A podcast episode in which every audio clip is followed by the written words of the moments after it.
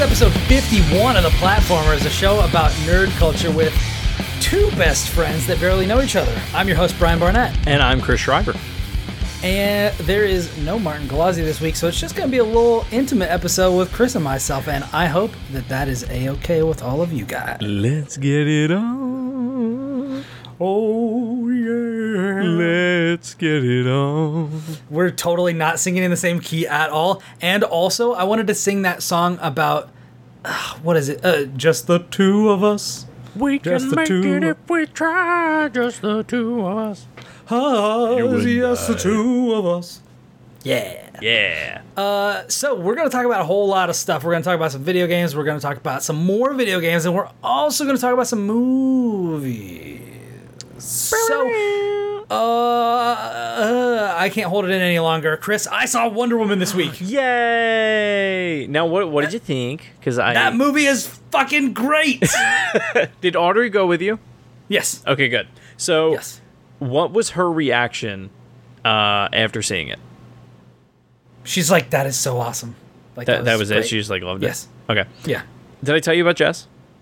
No, I don't think so. Okay, so the movie ended, and she was just like, eh, spoilers, not really. The last shot in Wonder Woman is her like, she's like saying dialogue, and it's like a slow motion like of her jumping in the air, and it just like looks really cool. And then it cuts to the credits. Well, Which, which, when it comes to the credits, the first time that the Wonder Woman theme song plays in the whole movie. Which no, really not cool. true. It plays one No? other time. Yep.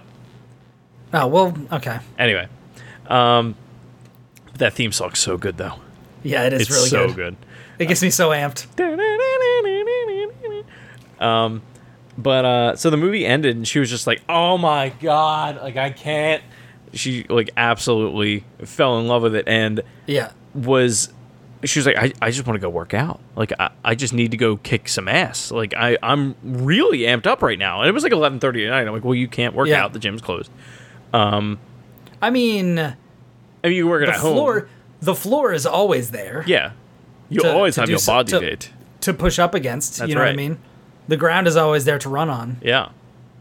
But- People are always around so that you can punch them. So I mean, I would have been the person that would have Yeah. been punched, and I wouldn't have wanted that. So, that's true. That's true. so she didn't work out that night. But what she did do was she went to the retro fitness near us. This is not an ad, and she signed They're up not for. sponsoring us. They're not sponsoring us. Um, if they were, I'd be in much better shape. And she signed up for a personal training session. And dude, like, she's been going at it. Like, she saw Wonder Woman and has just been like kicking ass at the gym since then. And That's awesome. I really think that this movie is the catalyst for it because, like, she just got Well, so. a- what what tipped you off, Chris? Uh, oh, I love this movie. It gets me so amped. I just want mm, to punch something. And then she took boxing classes, and then she became a, a MMA champ. yeah, You know, and then the rest is history. And now she's in the in the in the mixed martial arts Hall of Fame, and her name is known all around the world. And you're you're a you're the and like you're the you're the the quote unquote boyfriend that nobody knows their name because she's so famous. I mean that's no like- different than when we were in college and she was number two D two soccer goalie for women's soccer in the country. and you were just Jess's boyfriend. Yeah, I was just that guy who worked at an Apple store Yeah. and yeah, kind of hung out. Yeah. But yeah, and what was funny was I was like, so this feeling that you have right now, this is what I have after every Marvel movie, and almost every like Batman, Superman, almost kind of movie where you just like you pumped up, you know. Yeah. She was like, "This is I don't know. great. They should make more Yeah. of these." Yeah, I don't.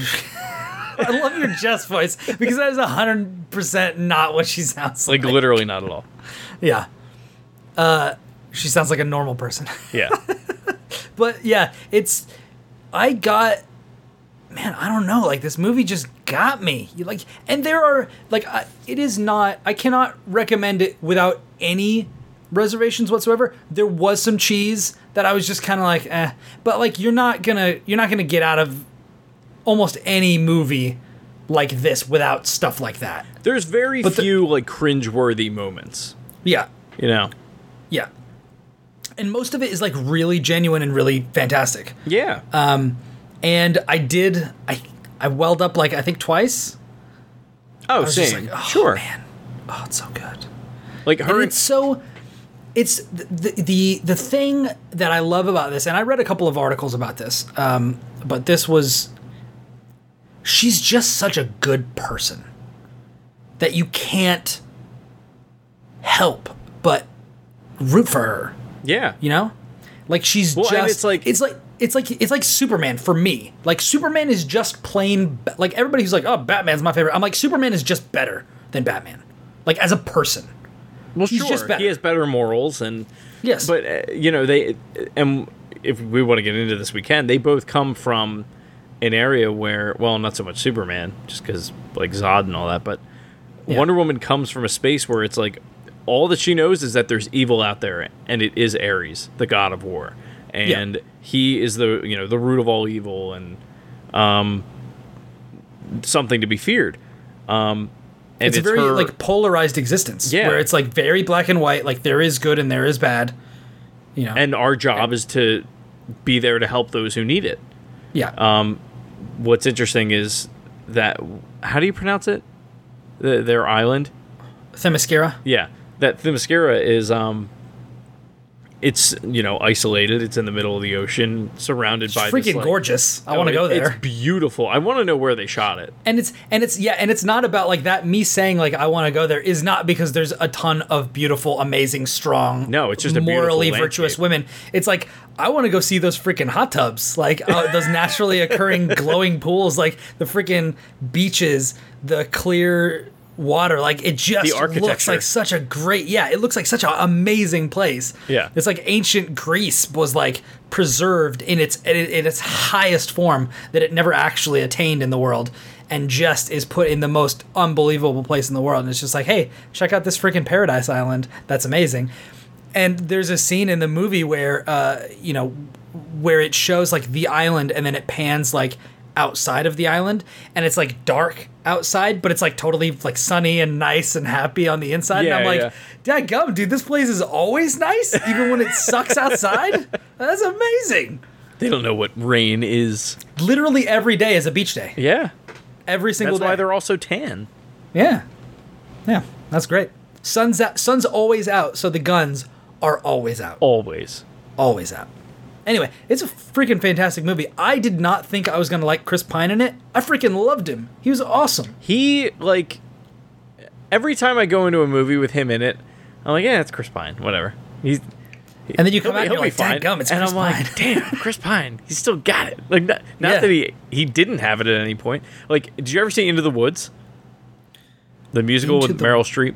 no. Was it a Disney movie? It- it- He- it's a it's a musical. The answer is most likely no. All right. Well, he plays. If you're unfamiliar with Into the Woods, um, it's about a bunch of fairy tale characters that end up in the same story, and they all the stories become intertwined and whatever. Um, he is Cinderella's prince. Yeah, Cinderella's prince. Um, but like, hi arguably his funniest role that he's ever had. Like he has so many different. He can play so many different roles, even though he typically plays the charming, good-looking hero, which in Into the Woods he is, but he's also like a bumbling idiot, which is like what makes it funny. That's fantastic. Yeah. Uh, Which I think is uh, you saying that he that's his funniest role is saying something because I thought this was his funniest role. Like I thought he was really funny in Wonder Woman. It depends. Oh, he was. Yeah, yeah. You could make an argument like for both. That entire scene when he's getting out of the bathtub and Wonder Woman is just like standing there like just looking at him like it's not a big deal and he's like super awkward about it and like she's asking him questions about like would you consider like would you consider yourself average and he's like uh, or like what is, what is that and he's like looking down and he's like it's it's a um uh like there's just like that awkward and he plays it so well yeah. like I, I don't That know. and the- it's really good. And the, the- scene when on the they're in the boat, boat. like Yeah, yeah, the boat scene it's was, like, so good. It's so. Can- Did you bring those with you? Oh, you you wouldn't like those. Trust me. like it's so good. There's so many great jokes, and it's just the the thing for me that was great about this is like I watched Man of Steel, but I know Superman. I watched Batman versus Superman. I know Batman. Like I knew Batman before The Dark Knight. I knew Batman before Batman Begins. Like I watched the animated series when I was a kid. I watched the Adam West series, you know, when I was younger. Like my whole family watched like the '60s Sure. Batman. Sure. Like we had a great time, you know, watching him go and and you know take care of the penguin, like all the freaking cheeseball stuff. But I didn't really know Wonder Woman before this movie. No, I mean, And she- My only concept of it was Lego Batman. When you fly around, it plays the Wonder Woman theme song from the '70s. Yeah, You know, the show I've never seen. Yeah, exactly. Yeah, and I never and I never saw that either. Yeah. But like learning that she's not just really strong. She's also incredibly smart and knows hundreds of languages and it's just like holy crap and like everybody and like there's this, and apologies for the light spoilers uh but it's we're, this you're if you haven't seen the movie yet freaking do yourself a favor go see it we're we're, not, going to be spoiling anything, that's crazy like, yeah, but like she walks into a room and there's a bunch of you know of of scholars and intelligent like very intelligent respectable men who are trying to figure out something. And she's like oh that's a combination of these two ancient dead languages. Like that's no problem. And she just starts reading it like it's nothing. And they're like who is this person? It's just she's she is competent in to the extreme in every arena. Yeah. like she's a little bit naive because of the way that that she's been brought up but Well, That's she's naive in the sense of- that like she doesn't realize how important she truly is because Yes. her entire life that has been kept from her or whatever. Like, yes yes you know, that's just the way life is. Yeah. Um, but to which which everyone else, like, she's like, oh my god. I feel like a lot of times in movies that's played for dramatic effect, where there are reveals later on, where you're just like, why didn't you, why, like, why didn't you tell me? Like, there's like this whole theme of like, why didn't you tell me? Why did you keep secrets from someone that you love? And I feel like they gave just enough justification between uh, Antiope and the Queen, where it was like, I kind of understand it in this story, unlike the other ones, because they're they're they're like an entire warrior world, Right. like, and you know there there's the there's the whole reluctance to believe that there is you know this great evil out there and all of this other stuff, but well, it's like every every facet of like the conflict that is happening within Themyscira is like you can sympathize with it, and you Yeah. under you understand like why they made the choices that they made. Not that you know, Yeah. it's easy to say in hindsight, like, well, maybe you shouldn't have done it that way, but regardless, it's like, well, how would you have handled the situation? Yeah. A lot of times in stories it's it's infuriating to me because the characters make decisions that I don't think are rational or they will make decisions and I'll think wow, that was really dumb. Why would you do that? And it seems to be just a MacGuffin, basically. Sure. Like this is a decision that the characters need to make to get us to point B further down the road. Every Uncharted And- game. and that was yeah basically uh, and that never happened in this movie like i understood the moves that everybody was making um, and they seemed natural which is in a s- movie about superheroes like that's a really hard thing to pull off uh, and they absolutely did it uh, i can't the supporting cast also. I don't want to. yeah yeah yeah Um, nailed it Yeah, like, they did a great job. Um, they were all different enough where, like, I don't know any of their names, but they were different enough and like interesting enough and had their own traits that I wanted to get to know more about them. And then as you kind of peeled back those layers, it was like, oh wow, they are. Not only are they characters in this movie, but you can tell they feel like real people that would exist around this this era. Yeah, I feel like I feel like the only person who wasn't flushed out quite as much, like, because I, I see what you're saying.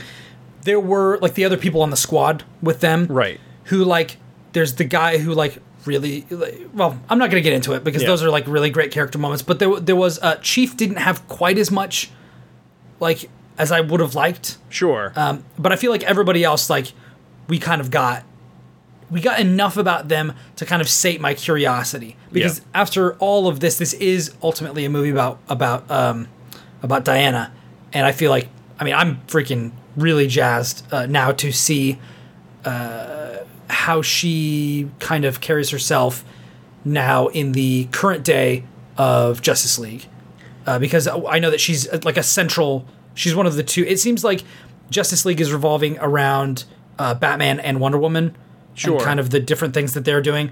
And so knowing that those two are going to be there together, knowing that Wonder Woman is going to be taking center stage in Justice League, makes me really, really interested to see how that kind of turns out. Uh, because the first two movies, like, or I guess three movies, Man of Steel, uh, you know, Batman versus Superman, Suicide Squad, have been, eh, at least for me personally. No, I and mean- Wonder Woman has been like, yes, It's kind of the general consensus. Um, you know. I mean, I personally love Man of Steel, but there are a few of us out there.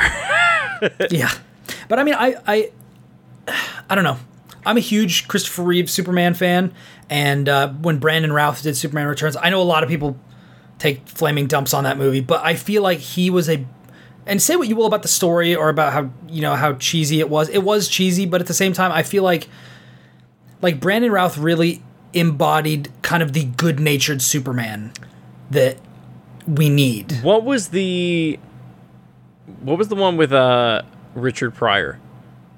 that was superman 3 Is that the one with the, with the cellophane S where he like rips it off his chest and like throws it on the guy?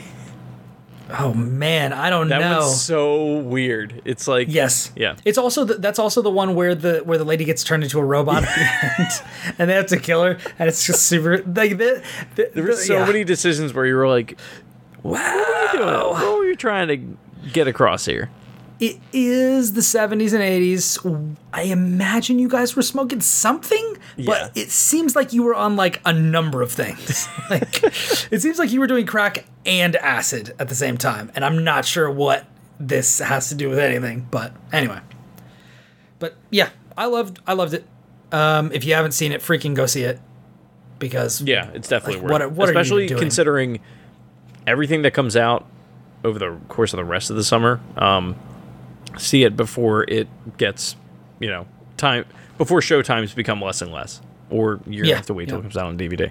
Oh, Um, by the way, I, I will say, for those of you listening, like, how long has Wonder Woman been out? It's been out for like a couple of weeks for sure, right? Uh, I want to say the beginning of June. Yeah, yeah, it so it's June been out. third or something. Yeah. Yeah, so if that's the case, it's been out for like almost 20 days. Um, and we went to go on Saturday at like two o'clock in the afternoon. Like, not a huge like time to go see movies. We got there uh, like mm, 45 minutes to 30 minutes before the show started. They were totally sold out. Really? Yes. wow. and so we had to we had to buy tickets for a later show and then leave and come back like still and that's at like one of the biggest theaters in town here so i was like gum dude like Oh, Cars 3 came out. I was trying to figure out what. Wow, last week it got 41.3 million still. yeah As a 92% is- on Rotten Tomatoes. it has a super strong like it's it's got a pretty nice tail going so Did you see um, Pirates of the Caribbean? no i didn't i didn't i, I, don't know an article anyone today that has. i didn't even know that was out until like 20 minutes ago I think it came out the week before Wonder Woman. And then Wonder Woman came Nobody out. is talking I about it. I don't know a single person that saw it. Um, I also didn't I'm a huge see Pirates Captain guy. Underpants, and I really want to. well i have literally no interest in that Eighty-five. I could not have any less. You didn't read them as a kid. Like that was. I read all those as a kid. I'll tell you what I did read: books about pirates. like Treasure Island, Yeah, like Treasure. Island. And then you watched and the Muppet Count of Monte Cristo. Uh, Count of Monte Cristo is amazing.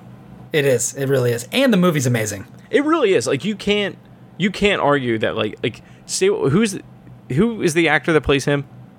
Um Jesus, Is it Jim Caviezel? Jim Caviezel Like some people and Guy Pearce is the villain. Stand him. Um, he's great can't in that him? movie. No, some people. I like. I, I feel like he's one Oh. of those actors, like almost like a Nicolas Cage, where people are like, "Oh my god, he's the worst." Um, Dude, he's great. Or like a. Uh, Also, he was really good in Passion of the Christ, which is a disturbing movie if you haven't seen it. I still haven't seen it. Yeah, it's brutal, dude. It's really brutal. Also, have you heard like there's these weird things, uh, you know, that were like when he was up on the cross, he actually like while they, he was up there, he actually got struck by lightning. Oh my And, like, god, no! one of the oh yeah and like he got like a tiny taste of what of what of what jesus you know supposedly went through I feel like And Mel so, like- Gibson made that happen somehow. it was an it, like they were all like these weird accidents where like like when he was getting whipped, like you know what a cat of nine tails is, right? Yeah. It's it's basically a, a a whip, a leather whip with nine strands that has like shards of bone and glass in it, so that and basically what they do is they hit you on the back, but it like wraps around you and digs into your flesh, and then they rip it back. Uh, and it like it like basically just shreds you. Yeah. And I apologize for the graphic like Description of what that is. disturbing thing. But um, and it would just like shred you and you'd bleed all over the place. Uh, what they did was they had a like fake. They had a fake whip, and what happened was he was like he's on all fours, um, eh, or like being chained to this like post.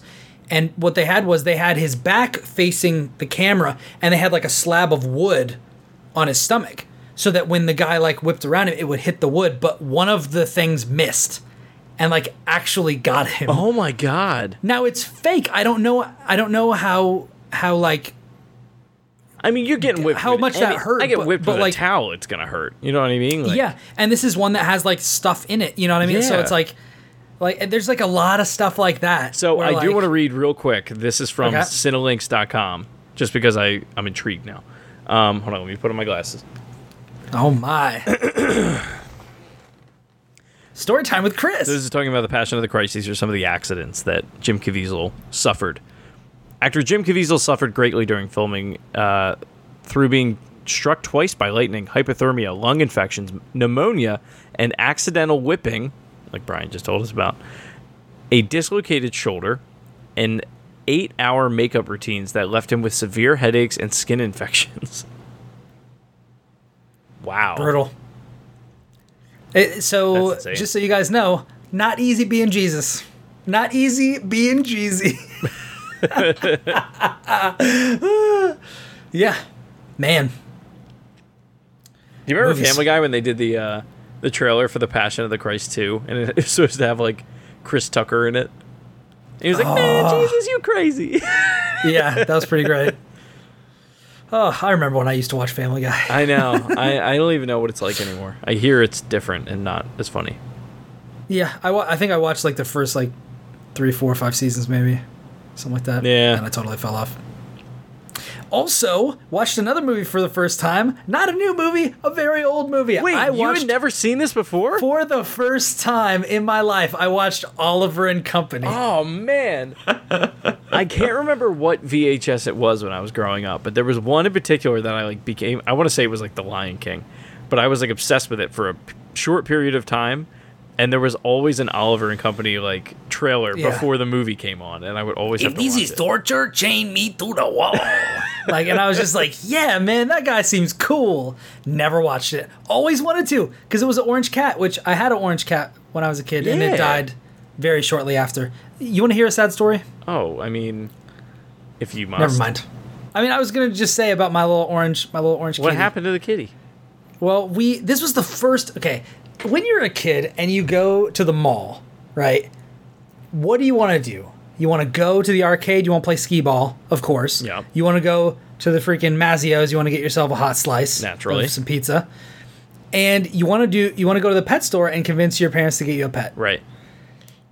One time, uh, we were looking at, we, you know, we were walking past in the mall, and we saw like a giant cage of chinchillas, and I was like, "What is this crazy beast?"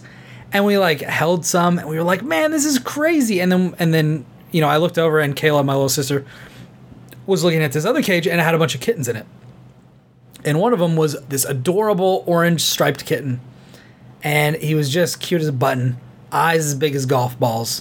Not really, but you get the idea. I'm, I'm being, I'm painting you guys a picture here. Uh, and he was adorable, and I was like, "Mom, Dad, can we get this kitten?" And they actually said yes. And so, you know, we took we took this little buddy home, named him Scamper, uh, which is the most adorable name such in the world. a cute name. It is. It really, really is. And he was so, so small. He was like a third of the size of our other cat, Michelangelo, who was my favorite cat in the whole world and the greatest cat. Traveled all around the world with me, you know, living the life. Uh, but Scamper was just a cute little bundle of fur that just like kind of tumbled around. Uh, you know, he like Michelangelo was was inside outside, so you know they would just go out and wander around and then come back, you know, in at night and and uh, and stuff like that. Oh no. Chris is Chris has a look on his face. Where face. were you living at the time? I was living in Oklahoma. Okay. Yeah. Oh god. Uh, And so uh, one morning, uh, we went out to get ready for school, and we were about to get into my dad's truck.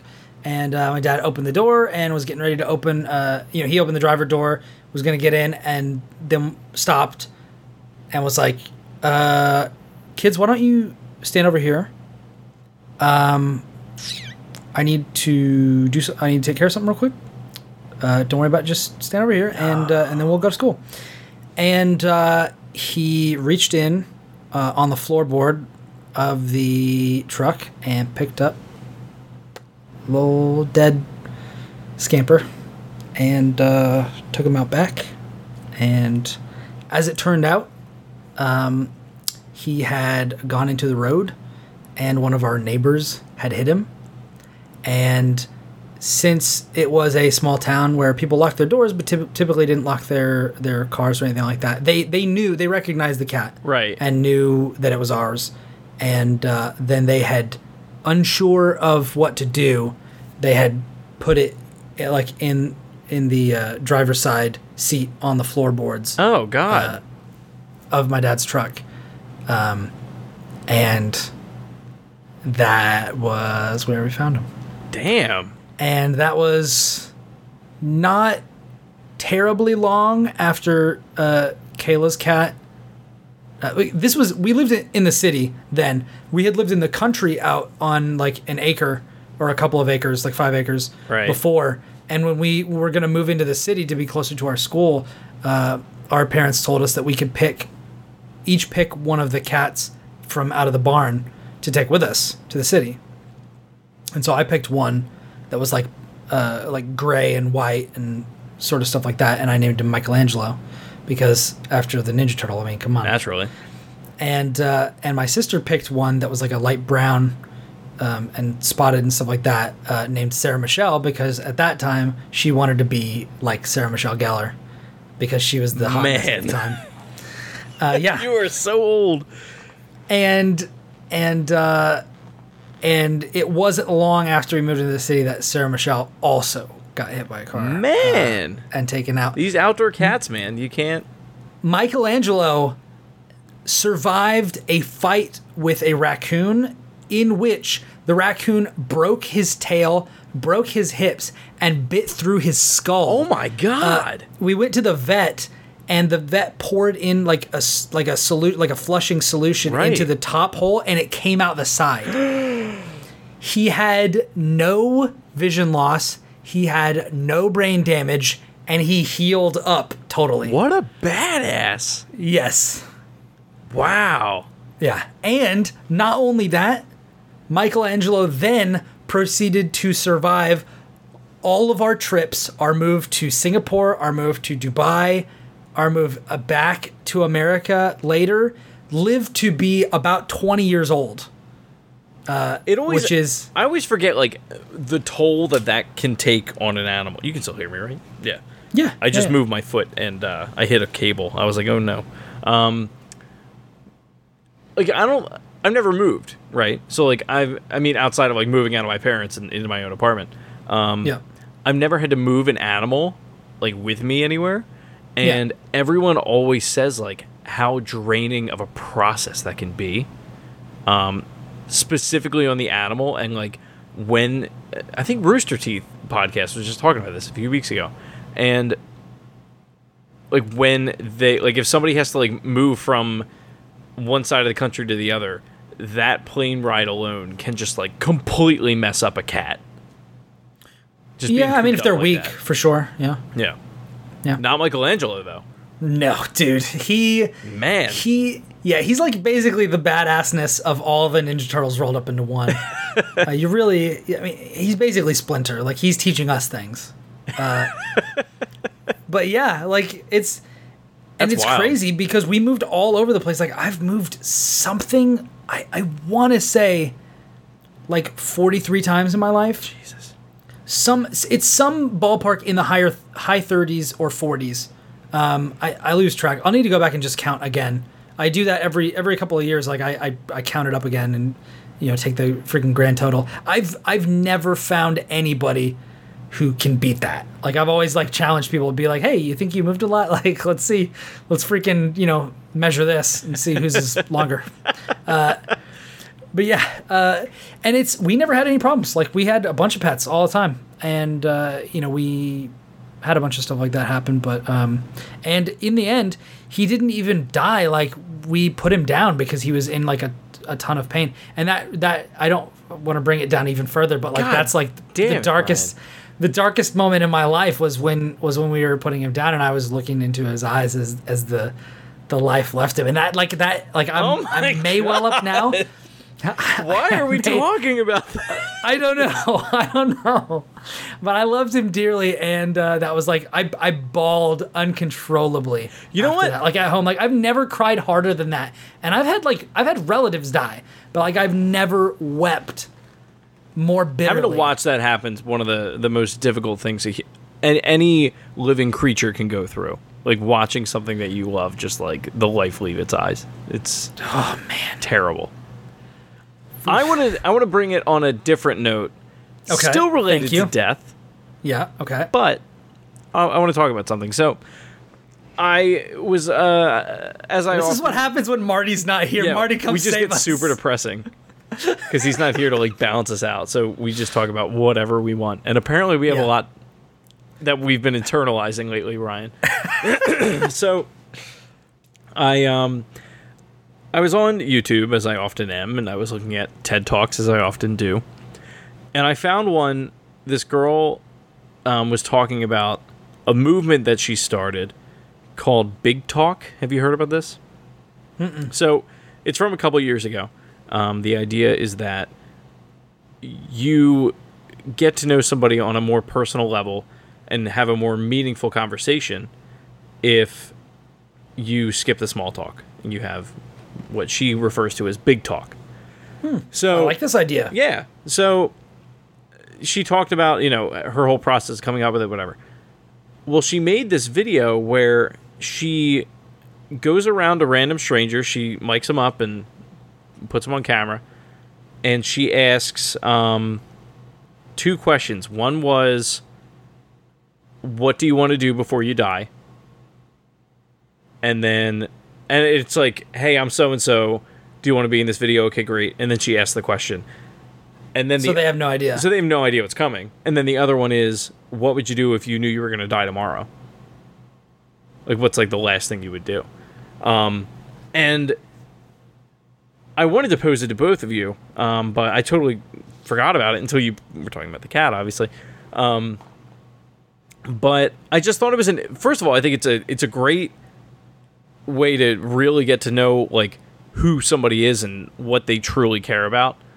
Um, and also like how do you even begin to have the balls to ask somebody that question? Because like i would never be on a job interview and when they're like well do you have any questions for us? I would never be like yeah what do you want to do before you die? But that would be awesome, though. i know that's the thing like i feel like you That's can have like, badass move. a really epic conversation with these people they would be talking about that for the rest like of their the life. rest of their lives, basically. Yeah. Like anytime they hired, they're like, "Hey, remember, Remember like that even if they guy? didn't hire you, Yeah, they just be like, remember like, that remember guy? that guy who asked us what we wanted to do before we died? Like you were putting had a really- impact on their life in some way. Oh yeah, oh yeah. You know the crazy thing is, I kind of do that already. Like I kind of have big talks. Like I'll just be walking, like I'll be like in the elevator and I'll look over and I'll be like, "Man, I'm having a real bummer of a day. I can't stop thinking about death." Like or like I'll just say like random stuff like that. This is just how I live my life. Like I, one time I was waiting at, at our crosswalk in Singapore and I ended up telling the guy standing next to me waiting for the light to turn green my life story. And I, I cannot remember how it happened. Well, But, and that like- so in that same kind of light, what she had talked about was she went on study abroad when she was in college, and she mentioned how when she was gone or when she you know when she was over wherever she was, how she was so much more open to just talk to anyone and everyone that she could, accept any invitation to like one night she was um, like salsa dancing with these professors at the university she was studying at, um, and that back home she would not do that because she'd be weirded out or Yeah, whatever. yeah. So like, what is it that makes you less vulnerable and more open to these ideas? Just because you're in you're in a completely new place, you don't know the area. God forbid something And- happens. it's a very finite thing. Yeah. Like you don't know like you know when you're going to leave, you don't know maybe when you'll be back, so you want to take advantage of every moment. Right. So It's why- a good point. Like we should just live like that Right. all the time. but because we live in this world that is so I don't want to say controlled, but it seems like everybody's so afraid of each other. You know what I mean? Where Yeah. it- you know what what could happen? What I don't want to do that. Like, what if they're crazy or whatever? Um, and the bottom line is like, um, not everybody's like that. There are people out there like that for sure, but Yeah.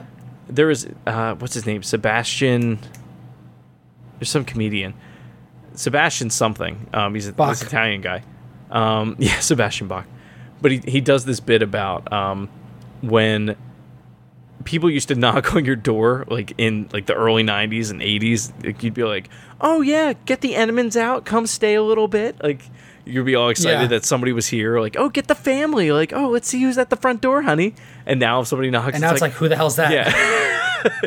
Is that the police? Like people freak out whenever somebody knocks. Yeah. Um, It's true.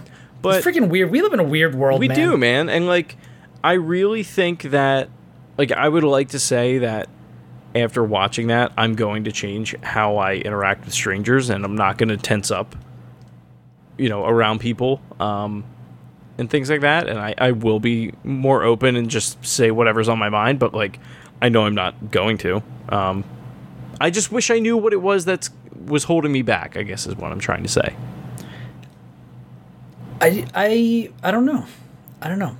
I I used to be a lot more reserved than I am now. Mm-hmm. Like I was always very very open and friendly and stuff like that. Like there's a scene that that my mom tells me about, you know, from time to time when I get bummed out or you know or depressed about like how things are in the world and how people behave towards one another.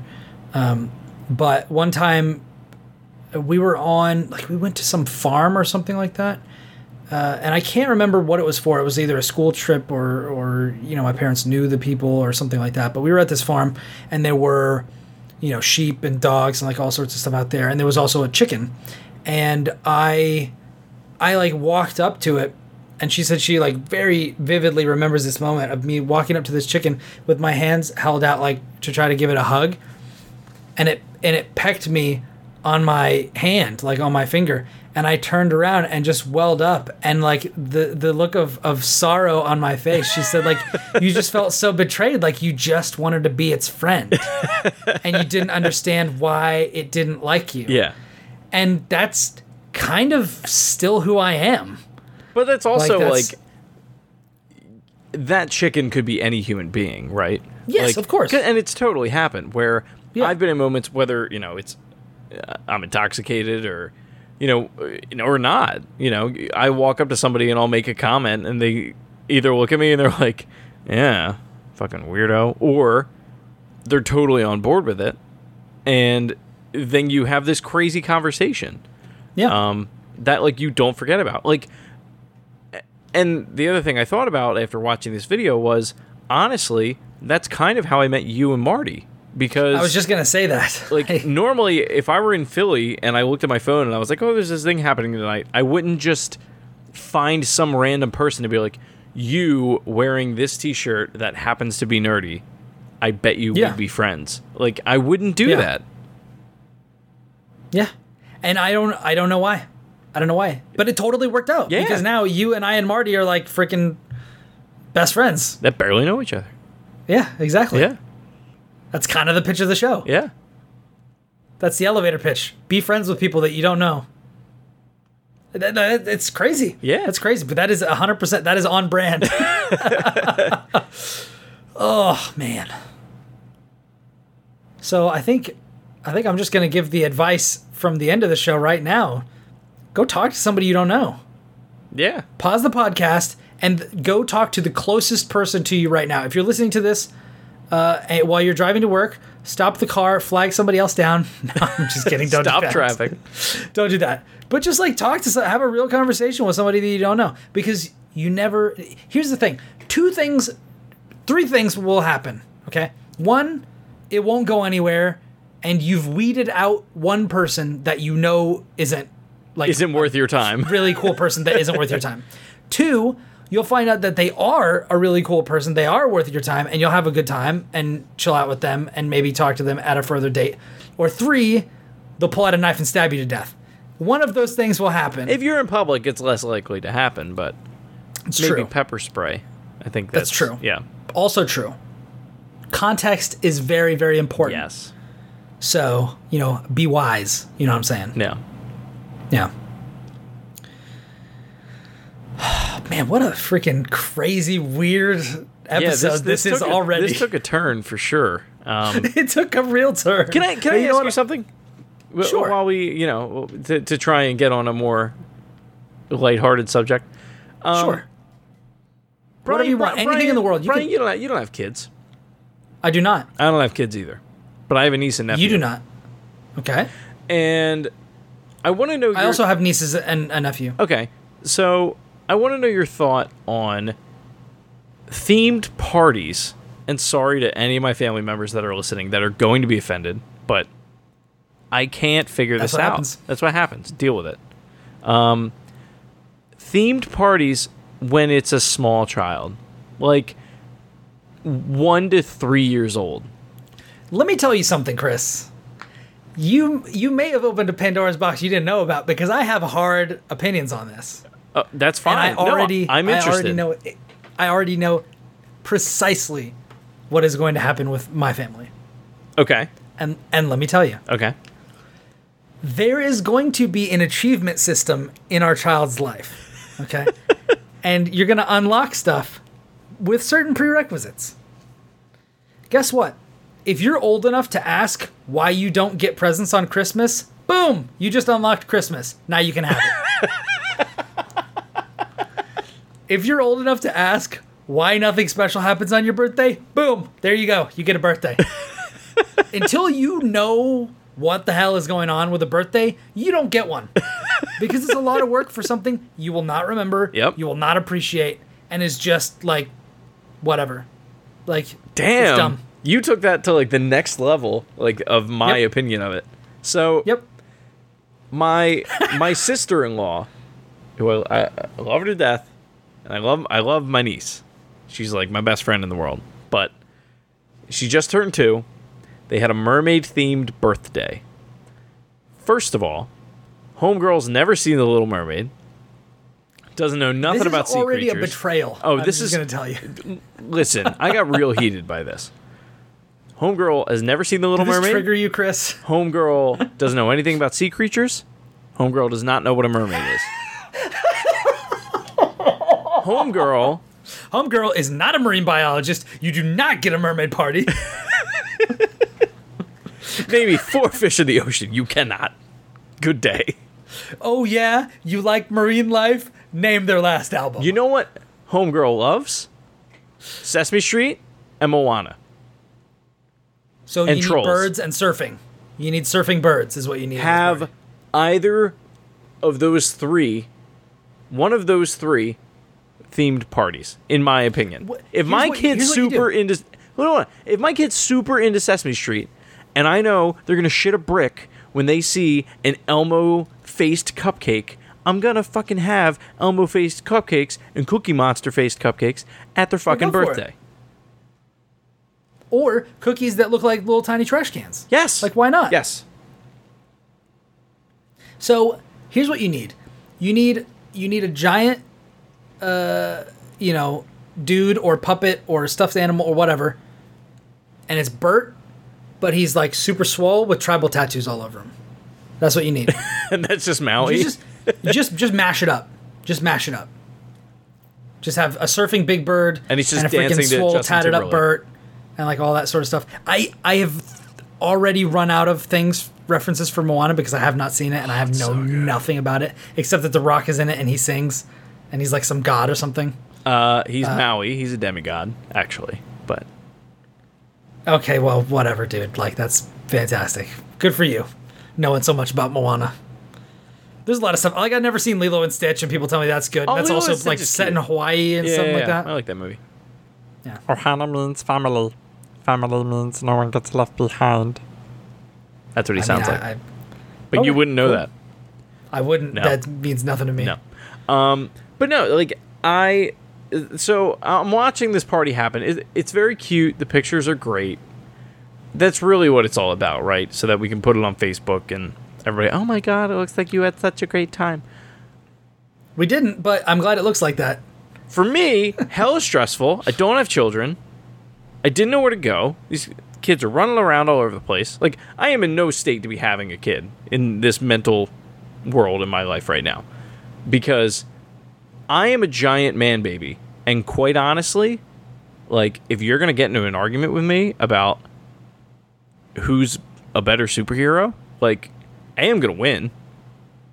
If you're like an 8-year-old, and B, your opinion was doesn't gonna- matter because you don't know as much as I do. So I took that. I don't know what that says about me, but I took that as like he, he was looking into the. Chris was, dear listeners, Chris was looking into the camera at me, and I took it as a direct challenge and was like, bitch, "Screw it's off, on. Chris! I would win." like, what are you talking about? Anyway, I felt like Billy Madison, where he was like, where he's like, "Oh, what do you play? Uh, Donkey Kong?" And the kid's like, "Donkey Kong sucks." Oh, you know something? You suck. yeah, basically, basically. Although I'm not a huge fan of Donkey Kong, so I can't argue that point, but it's okay.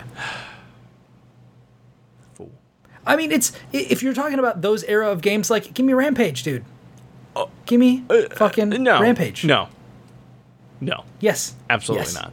Yes. Um, Donkey Kong Country. Donkey Kong Country, that's a totally different thing. Okay, good. Donkey Kong Country is amazing. Yeah, Donkey Kong Country 2 it's got the soundtrack. It's got the Yes. graphics. Yes. It's got I'm going to be honest with you. Donkey Kong 3 was good. what was? Donkey Kong 3, Donkey Kong Country 3 was good. Yeah, You got to ride a giant spider. Mm-hmm. Spat out a bunch of webs. Donkey know, Kong it was- Tropical Freeze, also good. Donkey Uh. Kong Country Returns, also good. Port it to Switch. That's all I'm saying.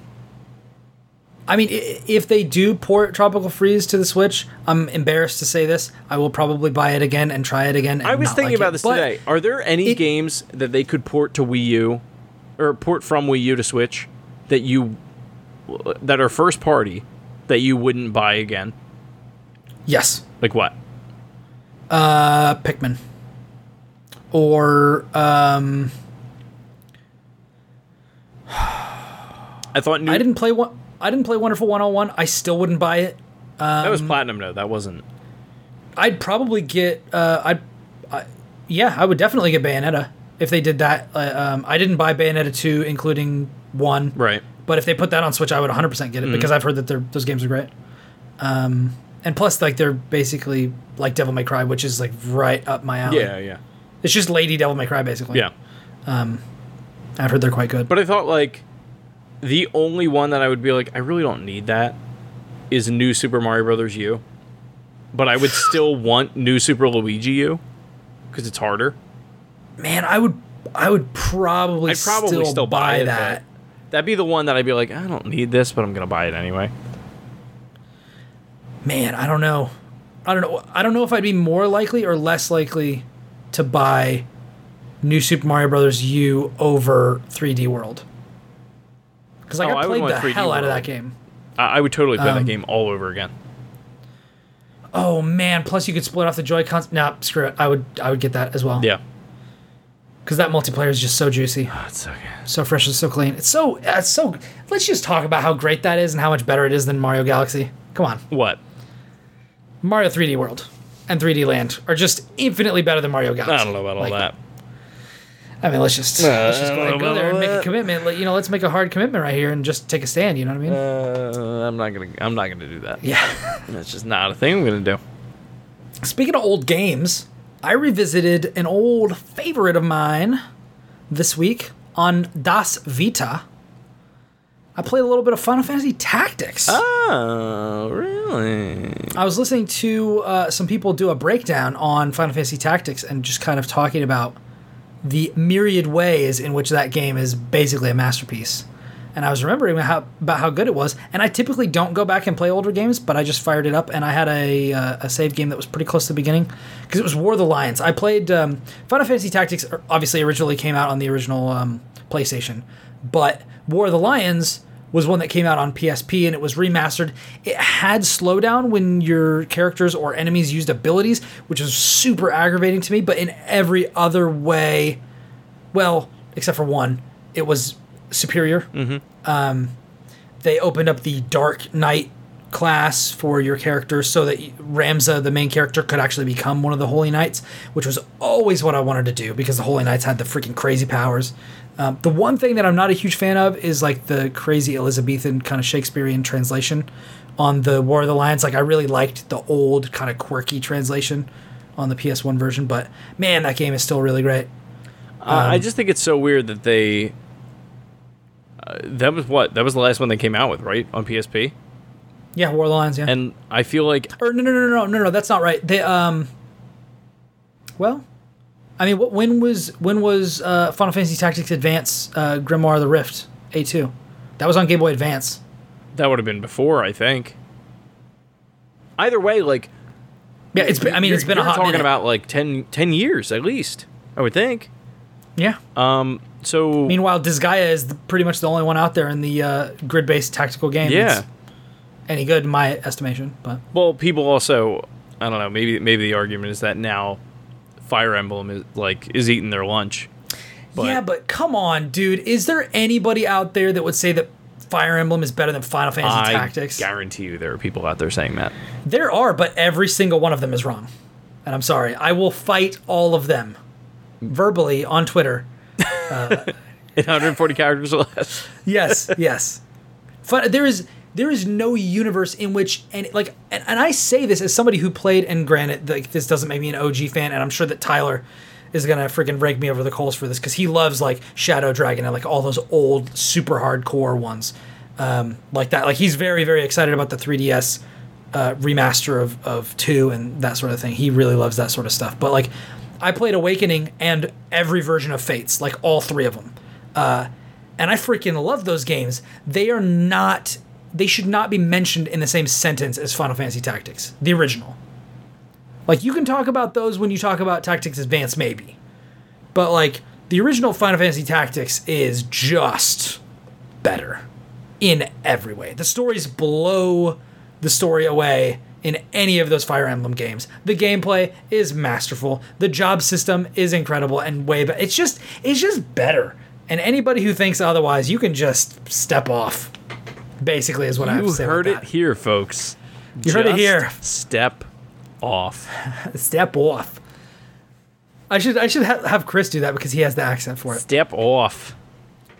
But yeah, yeah. So I was big into that. I played a lot of like weird little games uh, this week. I also tried for the first time ever. I tried Candy Crush because I don't know why. Ever. Yeah, ever, ever. You've played like a match three though. Uh, like Frozen Free played- Fall or Bejeweled or No, how is that even possible? I don't really play mobile games. I did play. I have played uh, Drop Seven, and I have played uh, t- what is it, twenty forty eight or ten twenty four? Twenty forty eight. Uh, You know what I'm talking I have about, no right? idea. The one where like the, the little number blocks uh, go Oh, like oh, drop down and oh, you slide yeah, them into each other and they double up. I used to I play think that it's as 20 a card game. I think it's called 2048. It's a good game. Yeah. Drop 7 also super good. Mm-hmm. Really weird, hard uh, game, but like once you get No the hang puzzles of it, it's versus really fun. dragons or anything. No. You're weird. What did you think of it? Uh, there's there is an unforgivable thing that I cannot stand, uh, which is the hint system that you cannot turn off. Like like two and a half seconds or something after you make a move, it basically bounces uh, candy. That is another move that you can make. You And know why it does that? As a as a puzzle game, it's to keep the momentum going. no, no, no. Stupid no. garbage like You know that. why they do that? Why? Because if you are taking too long to make a move, and then they say, "Oh, here's one," they're not actually picking one that is going to be good for you. They're picking one that like like you could let it sit there and just pick every move that they like suggest to you, but you won't get a good score because they want you to pay for more lives and more whatever. in the game. That is diabolical. Yeah. That's why that game has no soul. I mean, I, I already deleted it because I was like, I can't, I can't turn off the hint system. I just want to play I, this. lo- like I, would- love that you like took the the super analytical like game nerd approach and you were just like as a game it doesn't really like some so many people who like wouldn't know otherwise just that's why they get hooked they're just like oh it's so easy And I, and I'm like, this is supposed to be a puzzle game. Fuck off and let me solve the puzzle. you know what I mean? like, stop telling me what. It, and I looked, I looked online, and I was like, is there a way to turn off the hints? Like, is there a way to make it so they don't freaking bounce this? Nope, no option. And I was like, okay, well, guess what? Never playing this game again. have you played peggle um was it peggle blast on mobile no. you should No. play that it's a really th- there are parts of it that are like infuriating like it it w- will take so much in you to not spend money um because there are some levels that are just totally unfair Yeah. but uh let me let me hold on. Let me pull something up real quick. Let me open my phone because I have played some mobile games, just not many. Um, I don't really either anymore. I did like when iPads first came out and all that, but There was a time when uh, I was really trying to go without carrying a handheld around, which I've always done basically. If I go anywhere, like if I go anywhere, I've got some sort of a handheld gaming device with me because in case, like, if your car breaks down and you got to wait for a tow truck to come up, like, who wants to just hang around? Like, I want to play a game. um, and so I I uh, I played. There was a time when I was going on vacation in Malaysia when I didn't take anything with me, and I just downloaded uh, Chaos Rings from the store, which is a Square Enix RPG. It was like twenty bucks, oh my god, Um, but it was supposedly really good, and I like played through the whole thing, hundred percented it, loved it. Um, and apparently they're on like Chaos Rings four or five now, uh, and they're all twenty bucks, but you can't get the first two or three on iOS anymore, which sucks because I totally paid for those and totally enjoyed them and wanted to go back and play them. Uh, you know, again, I've also played stuff like Cut the Rope, which is awesome. Like Cut the rope is good. I like that. great. I love that game. Uh, and then I played uh, I played Monument Valley, which is a fantastic game. We've I think I've talked about that on the show. Yep. Um, I play like I downloaded like a chess game. I have Drop Seven, uh, but like really I haven't played that much. There was a time when I was playing um, Triple Triad, which is the card game from Final Fantasy VIII. There's a way to get to the Final Fantasy Portal uh, app on iOS where you can like actually play that game. That's fun. It's not great though. Um, I played the Simpsons arcade remake that they made for mobile a little while back. Actually, that would have been. I like, just when I was in high school. I just don't trust these experiences to be quality. Like I bought um I bought Sword and Sworcery, still haven't finished it. I really need to. That's one of the games that I want to get back to because people say a lot of good things about it. Plus the guy who uh who did the uh Jim Guthrie who did the soundtrack um, for it also did like a slew of levels in oh my god that game that's on PS3 uh, Vita PS4 Sound Shapes Oh, really? Uh, the like the super pixelated like square Yeah, yeah. robot looking dudes. That was all Jim Guthrie soundtrack. He did uh, uh, Sword and Sworcery. Oh, I never knew all, why like- that soundtrack was such a big deal. Like, I never listened to it. Um, Yeah. that makes sense though. It's really good. It's really really good. They highly recommend that you play the game with headphones in because there's like a lot of sound and stuff that goes on. Oh, it's super cool. Um, like I, I've dabbled in Mario Run and Hearthstone and stuff like that, but just mobile gaming in general, I want it to be better than it is. Um, but that kind of led me to a really cool situation this week where I was at uh, I was at a Father's Day party, and uh, one of uh, my little brother AJ's friends, Asa, was there, and he was like holding his phone like this, just straight up and down, looked like he was texting, and I heard like, "Hey." Do, do, do, do, do, do, do," And I was like, I'm sorry, uh, it sounds, excuse me, sir, but, and I may be mistaken, but it, it, it sounds as though you're playing The Legend of Zelda Link to the Past on your phone. And he's like, yeah. And he turned it around, and I was like, what is this? I'm assuming he He's is like, Android. no, he has an iPhone, which is what caught my eye. Yes, he had an iPhone, and he's like, and I'm like, I'm sorry, I was uh, under the impression that this was not possible. Good sir, you're going to have to educate me on this. And he helped me out to get this thing called uh, GBA for iOS. Oh, does that still work? Yes. I did not know that. I I remember when So- that came out. So he freaking got that set up for me, and now I've got Final Fantasy VI on my phone. And you best believe, son, I'm playing through what many people consider to be one of the greatest RPGs of all time. You're and playing it on offering. a fucking iPhone. But here's the thing. No, I- no, that's I exactly what you're doing. I have it. I can. I have two options. I can either play it on my computer or I can play it on my phone. And I have so many other games that I need to play on computer Doesn't matter. that it's uh, Audrey has taken over the living room and has just been watching like fresh off the boat on TV. and I'm just like I'm just like I need to just not be at this computer for a little bit of time. And uh, this is like and I, I I'm done with everything on Switch. And I don't have anything I need to go back for on 3DS or you know uh, Vita until uh, Metroid Returns comes out, Yeah. you know, which is in freaking like September or something Yep. Uh, so it's like until then I'm like what like what am I gonna what am I gonna play? I still need to do more Horizon, which I still I still haven't touched since I stopped that time So- because I've got a freaking World of Warcraft obsession going on. I oh well. First of all, I need to publicly announce that I beat Breath of the Wild this weekend. Yeah, I found every shrine, um, maxed out my um, ancient armor, took Nice. Ganon one try. That was like the easiest boss fight ever. You're also freaking like maxed out. Like you got all the shrines. Yeah, it's like it's like Ganon in in uh, Ocarina of Time is a pushover if you got every heart piece. yeah.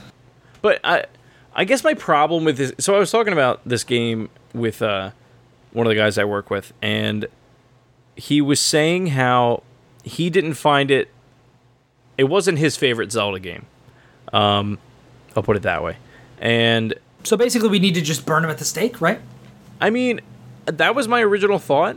And then I listened to what he had to say, and I was like, I totally get your argument. I don't think you're right. What did he say?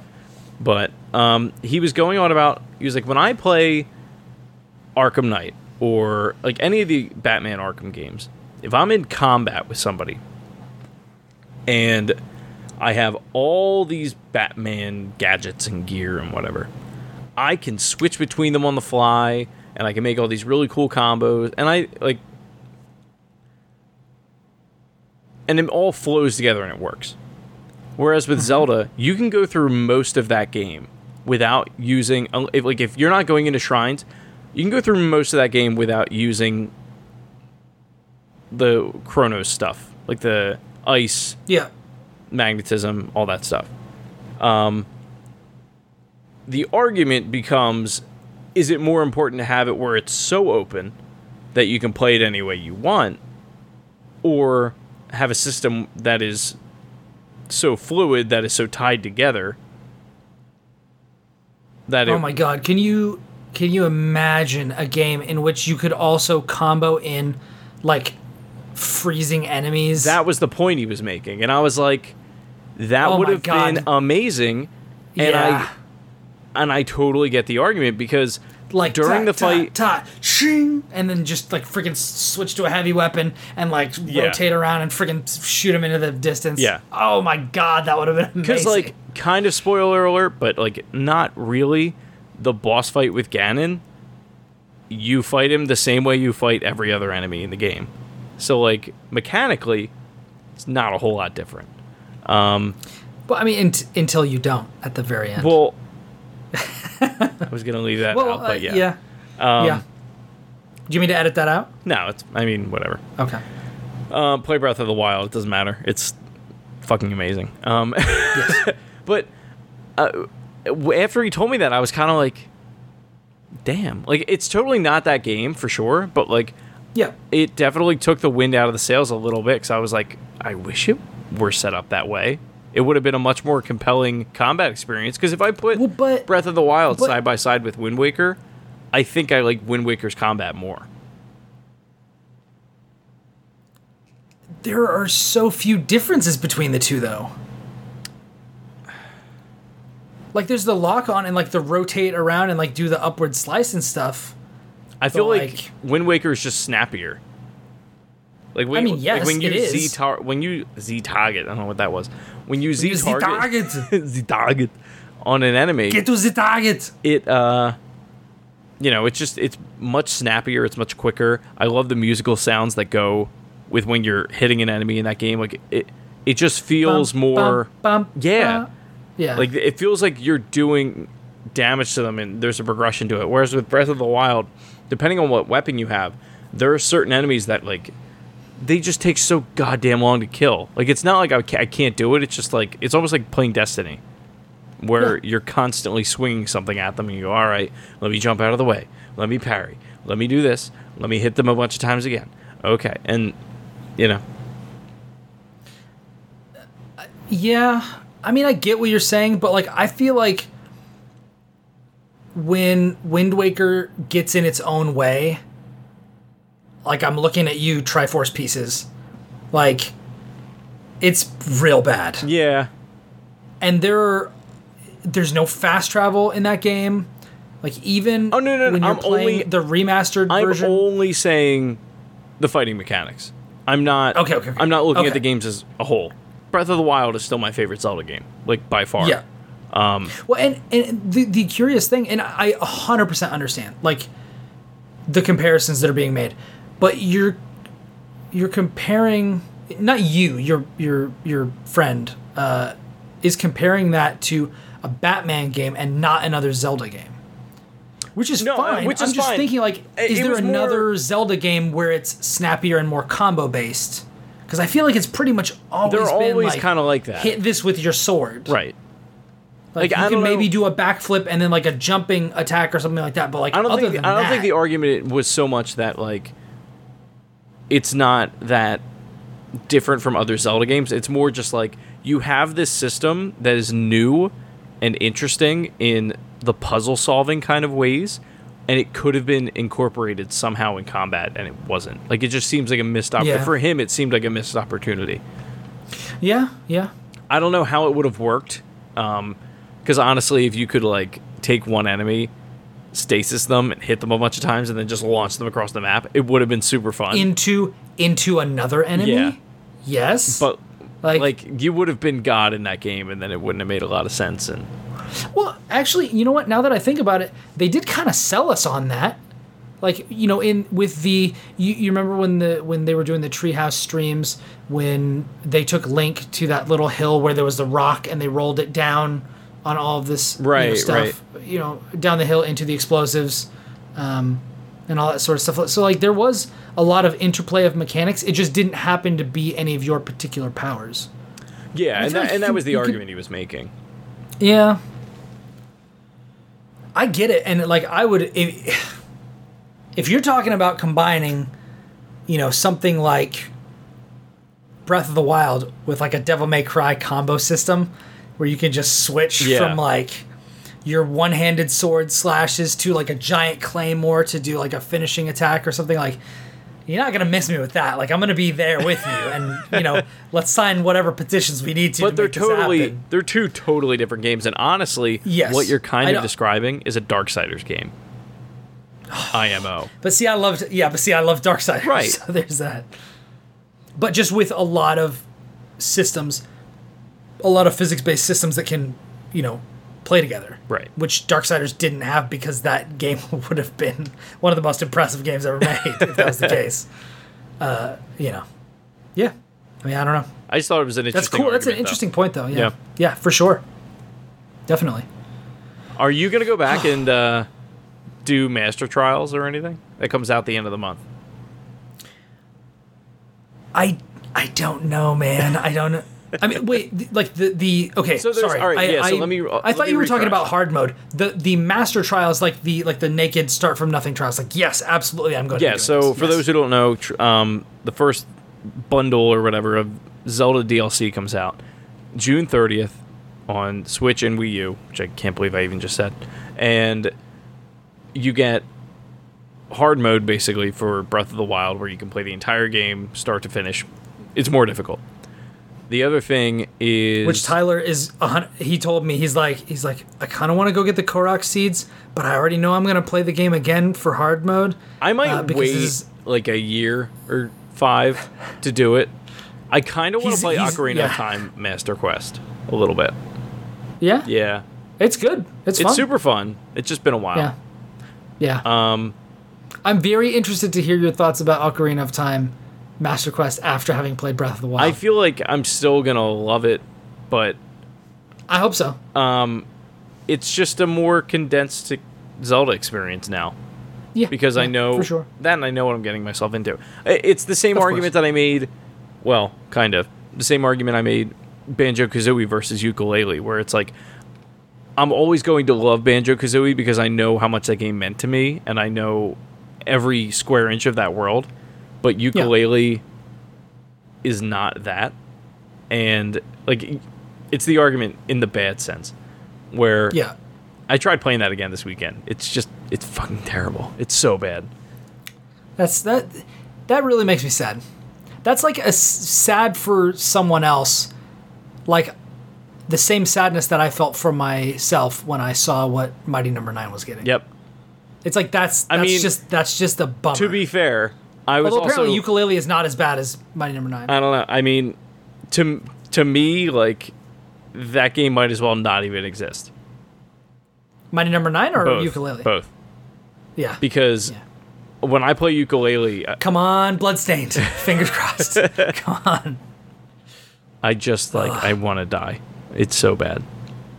But the, on the upside, uh, I mean, just keep in mind that King Knight DLC is going to be coming out, you know, before too long, and then we'll have another King good Knight retro DLC is not coming out for like another year at least. Eh, relative to a lot of other things. 2014. Relative to a lot of things that are coming out, eh, but here's the thing: we know it's going to be good, I know. So you don't have to worry. Like, there, we are going to get a retro fix. Come on. I know. Plus, plus, Cuphead's coming out before too long, and uh, you know, we're, we're gonna we're gonna No, we're gonna I'm not. Listen, old school I'm not worried about my side-scrolling games. I'm worried about my 3D platformers from. You want to know why you should be worried about those? It's because 3D platformers are typically not good. And you know, You know I'm what? right. You know what's going to be? I just hit the mic. You know what's going to be the test of time is um, the Crash Bandicoot trilogy that comes out on June 30th as well. Yeah, yeah, yeah. If that sells well and people still enjoy it, there is hope that somebody besides Insomniac with um, Ratchet and Clank will revitalize some 3D platforming experience for me. And I'm gonna be and honest Mario with you. Can do I don't it. even think that would do it. Mario can do it. I think Mario Mario, is probably the only one that can do it. Like I, I hate to say that, but like that's just I just I'm calling it like I see it. Like I don't think anybody can touch a 3D mascot platformer other than Nintendo and succeed. And I and I don't know why. I mean, maybe That makes me really sad. for for me personally, as somebody who played Crash Bandicoot and Spyro the Dragon and like all that sort of stuff, like maybe it's just because those games weren't that good to begin with. Like, and I'll I'll say this even like I don't super have a lot of love for Mario sixty four. Oh my god. Like it's it's just I, I can't I can't settle with that. My whole But- thing but- like I looked at Jess on Sunday or whatever day it was. I was playing Yooka-Laylee. I put the controller down. I looked at her and I was like, I can make a better 3D platformer than this, and I can tell you exactly how to do it. Like if you put me in a room with people who knew how to develop and code, I could totally design that game, yeah. bar none. Man, I don't know what that means, but I don't know. All I'm saying is like, I. How can they not figure this out? so, okay. So They so so tell me. Banjo-Kazooie. So tell me. So tell me what's what's wrong with Yooka-Laylee? Like how how do you make it better? Um, you Give me give me the elevator pitch. So- like, or not the elevator pitch, but like you know what I mean. Like give me the give me the short and sweet. Like if you can, if you can boil it down. Like what are people getting so wrong? the hub world needs to be easier to follow. It needs to be more linear. Um, there needs to be a more direct path as to like from point A to point B, um, rather than have these worlds that get bigger and bigger, have them more condensed and have more of them. So there's like a greater variety. Um, mechanically, when you turn the camera and when you like, there are moments where you run around in that game and the camera just moves on its own for no reason. And if you try to move the right thumbstick, it doesn't. It doesn't work the, the way a 3D camera should. and hasn't It doesn't work the way a 3D camera works in like every, every game. like literally every other game. I don't understand how that's even possible. So where like when you are not controlling it, the camera kind of follows your character and goes behind your character. Right. And when you control it, it like lets up control and you can just aim wherever you want. Right. In this game, it's just like it stays fixed on you. If I'm running forward, it'll stay fixed on you. If I try to spin around like behind me, it just kind of floats above my head a little bit, but not all the way. And then it will quickly pan to the back of you. Like it, it can't make up its mind as to where to go. Um, When you jump, it's not a jump; it's a leap. Everything in this game and, and I remember when I talked about it before, like the scale is just too big for a game like this. What's the difference between a jump and a leap? When I jump in Banjo Kazooie, I go, if I were to put these two characters side by side, Banjo probably jumps three feet max. Okay. Yooka-Laylee, Yooka-Laylee probably jump eight to ten feet. Jeez. Like it is a massive leap across the world. is that like just a tap of the button? I mean, it's there. There's no difference. They don't have It doesn't like feel that way. if you hold down the jump button, it doesn't go higher. If you tap it, it doesn't go low. if you hold it, it's a longer leap, but even if you tap it, it's still like a like if you're holding forward Oh, that and you jump, he goes that sounds like it feels far. terrible. Like nothing about that game feels great. Ugh, And then the the systems that do work really well, like there's a one where, um, you can run on Laylee, um, the bat, Mm-hmm. so you can like travel more quickly. And there's a progress or a status bar at the top that'll say like how much power you actually have. So like you can't just keep running that way. You eventually have to stop, and then you can't jump from that into like a glide or whatever. You just if you jump out of that, you just stop moving completely and you fall to the ground. Like it doesn't make sense. So they're putting like unnecessary restrictions on. Yeah.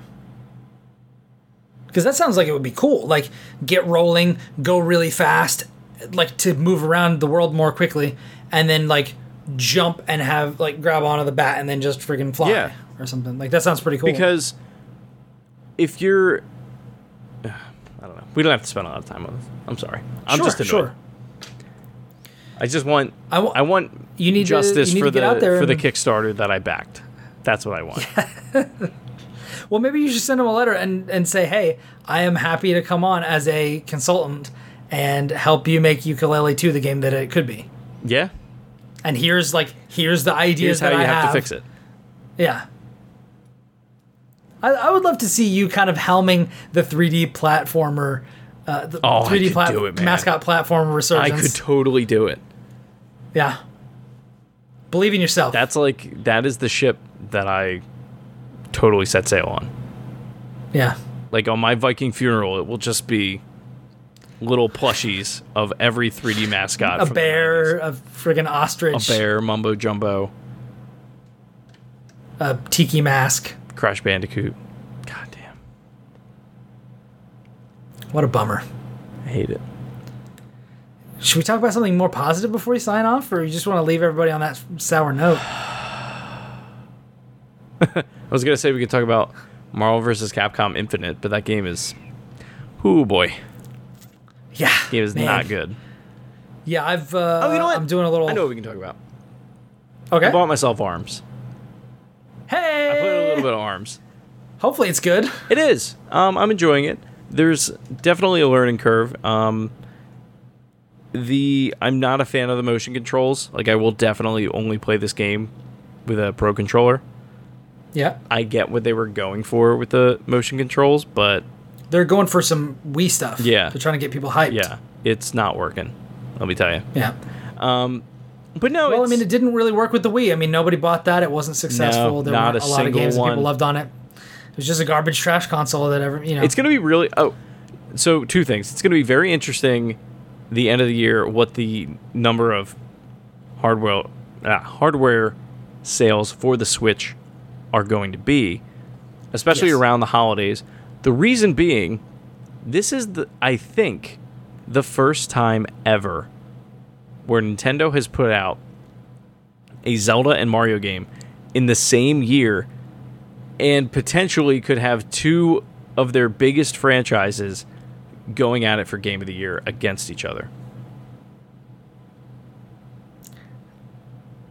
Yeah, I can't. Like that's fucking wild.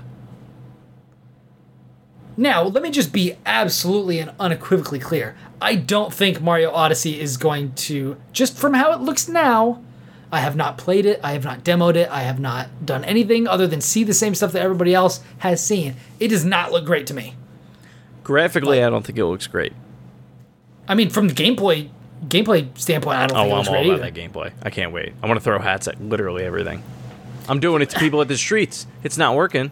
They're just saying, "Hey, But man, why'd you throw this hat at me?" And I'm like, But what the hell is the point in that? Like, you're gonna possess Joe Schmo when he's on the way down to the freaking coffee store? "We don't Like, know, what- Brian. Maybe there's maybe there's missions that You get to possess a that." Tyrannosaurus Rex. F- to what end? Possess a Tyrannosaurus Rex, go out, bite Bowser's face off, game over. like, that's. plot hole. Get rid of that trash, like, white top hat that Bowser's wearing. That freaking tacky. Those are the most beautiful amiibos ever made, hands down. Oh my god. Chris. they will be wedding toppers, guaranteed. Yes, they will be, but from people that need to make better life decisions, No, they're Chris. beautiful. I can't wait for that game. Like I want it to be good Wherever more than I'm at in the world- else in the world, Ron. wherever But- I'm at in the world, I will have off from whatever job I'm at. That Yeah, day. I mean, I, I, yeah, I want it to be good. I want it to be really good. yeah. Guess what? I want it to be really good because Mario games, when they are good, are like some of the greatest things in the world. It's gonna be good. I, I really want it to be good, Chris. Help it be good. Go tell them how to make a good 3D me- platformer. How many game of the shows did it get at E3 this year? And how many game of the shows did Yooka-Laylee get? None. That is my hope. Yeah, I mean, that is my my light at the end of the tunnel. it's, it's been a real hopeful episode for the platform. This is the saddest thing you and I have ever done. probably. Yeah. And you know what? I still had a blast oh doing yeah, it it. was great. Shall we end there? Yeah, I need to uh need to hit the sack as they say. Not my ball sack, Oh. but my bed. Your bed sack? My bed sack. Your your your your larval encasement that's hanging from the ceiling. Your sack that you crawl into as you as you as you metamorphosize into the next level. Did I tell you we got a new bed? No, but I'm I'm just waiting for you to assume your final form. Tell me all about this bed. Um, So we oh man. I mean, All is right. it comment worthy? Quick story, quick story. Okay, all right. The JC Penney in the King of Prussia Mall was closing, right? They're in liquidation right now. So they're getting rid of all their Okay. stuff. Jess and I are walking around the mall. I'm looking for an outfit for this wedding we were going to. We hear somebody on the phone saying they've got mattresses for 50% off and up. And we both stop and look at each other. We're like, we got to go look at them because we needed a new bed real bad. So we go try on these mat- try on try out these mattresses. try on the mattress. How's it look, I'm honey? just imagining Chris. Picking up a mattress Laying, at the like- store. You imagine Jess like holding the mattress like up like to her chin and like putting her feet out underneath it. Like, how's this one? What do, what do you think about this one? So we're laying on these mattresses. The one we found, it was like 500 bucks um cuz it was discounted. One half was soft, which I like, and one half was medium, which Jess likes. So we were in love with this thing. Go up to the guy. I'm like, "Listen, can I pay for this mattress now? I just need a truck to take it home in, basically." Mm-hmm. Guy says, "I can't do that. Um, when you pay for it, you got to leave with it. Like it's just how the clearance or you know the closeout stuff is going." I'm like, "All right, that's fine. I'm going to my parents right now to go get a truck. I will be back in an hour and a half." The guy's like, "All right, no problem, no problem." We get the truck, come back, walk into J.C. Penney. The mattress is gone, and I'm like, "All right, maybe he like did he move it so like you know nobody else would try it out?" And we walk up to the counter. I'm like, "Hey man, we're here for the mattress," and he's like looking at us like we've got like seven heads or whatever, and I'm like, like there's this awkward silence, and he can't figure out why we're there, and I can't figure out why he's so confused. And finally, Yeah. he looks at me and says, "Did I sell your mattress to the wrong person?" And I was like, "What do you mean? Like I just, I was just here." And he's like, "There was a guy here, looked just like you, had whiskers just like you, glasses, dark hair, and there was a girl with him, looked just like her." Which I don't know how it's possible because Jess had these like flower leggings on. I'm like, really? Come on, they're pretty noticeable. But anyway, I had my my Portillo shirt on, but whatever. So this guy sold our mattress. I'm all pissed off. We find another mattress.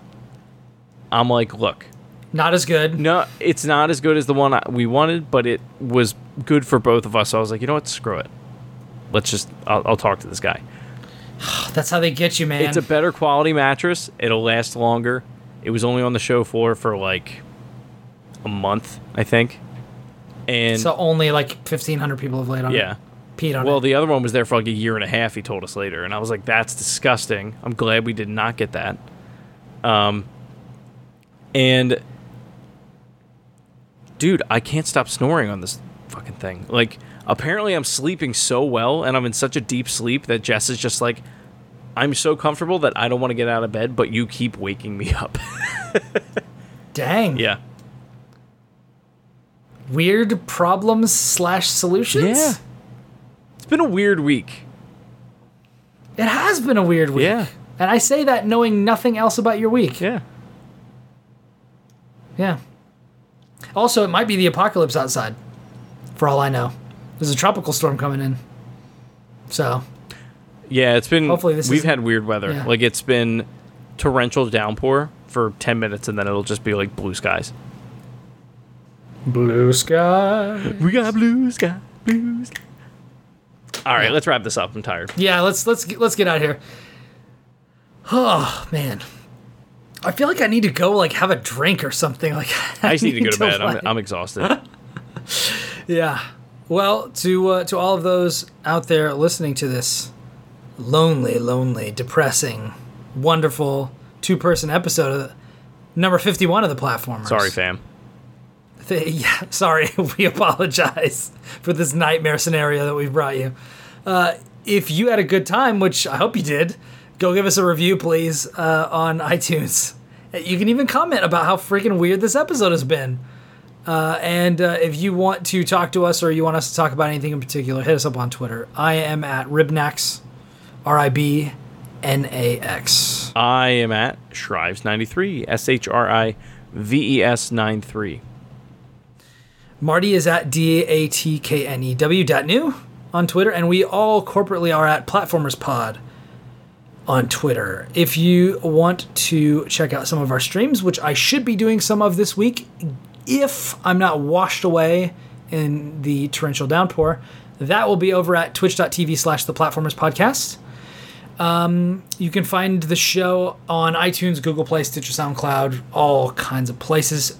Please share it with your friends. Tell your friends about us. Uh, it's fun hanging out with people and uh, chatting about stuff, and we hope that you have enjoyed it. Uh, and man, yeah, until next week, just go out there and Have that big talk. do something. Have a big talk with somebody. Tell them what you're scared of. Ask them what the thing is that they're most scared of in all the world. And then tell them that you're most scared of the Kraken. Because it's a terrifying giant beast, a Leviathan, that can capsize any boat with one of its long tendrils. And uh, yeah, because that's what I'm terrified of. So, until next time, we are out.